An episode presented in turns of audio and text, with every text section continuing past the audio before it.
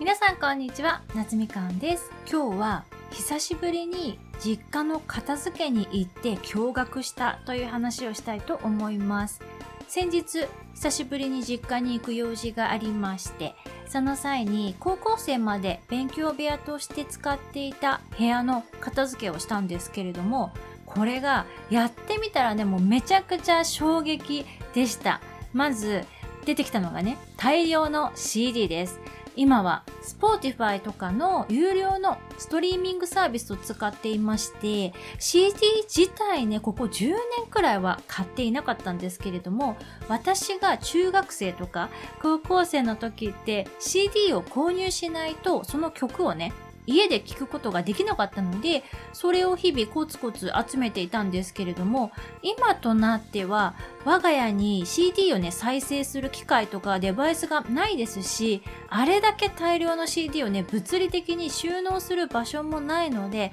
全部処分することになったんですけれども、それぞれにね、一応思い入れがあるので、捨てるのね、すごいもったいないというか、心が痛みますね。でもこっちにね持ってきても再生できないなら意味がないので思い切って全て手放そうと思います。今回 CD をねこう一枚一枚手に取ってみて思い出したんですけれども昔って私 CD 屋さんってね結構な頻度で通っていたんですよね。おそらくね毎週のように行っていました。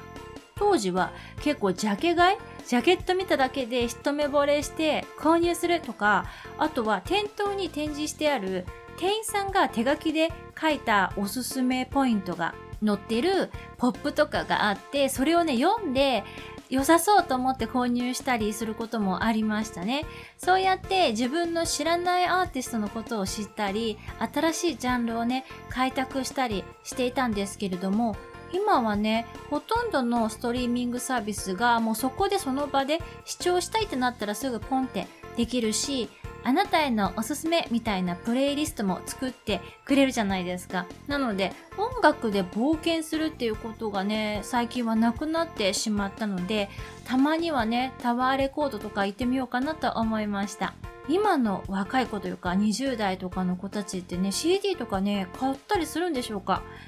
それともほとんど皆さんストリーミングで聴いたりするんでしょうか？今はね欲しいと思った曲がもうその場でダウンロードできたりするのでねほんと便利でいいですよね。そしてですね次に大量に出てきたのがですね写真です。若い時ってなんであんなに大量に写真を撮るんですかね？いや今もねたまには撮るんですけれども今回出てきたものの多くがねちゃんと一枚一枚こうアルバムに収納された状態でしてこんなにねちゃんと現像して見やすいように保管する文化がね確かに昔はあったんだなっていうのもね思い出しました。今みたいにデジタルに保管ができない時代だったから全てねきちんと現像していたっていうのもあるんですけれども今はもうね現像すること自体がもうほとんどないので写真をこう他の人とね一緒に見ながらワイワイする楽しさを久々に経験しまして現像してみるのもねたまにはいいもんだなと感じました。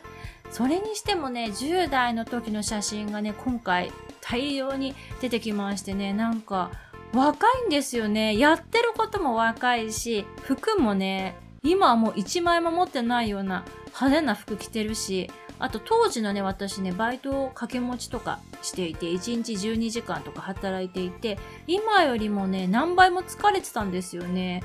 写真見てるとそういう記憶がこう一気に戻ってきてとっても懐かしい気持ちとともにね少し切なくもなりました。あとはですね、昔学校の課題で作成した全編英語で書いた自分っていうね、人間を紹介するレポートも出てきたんですけれども、これについてはね、また明日続きをお話ししたいと思います。それではまた次のエピソードでお会いしましょう。バイ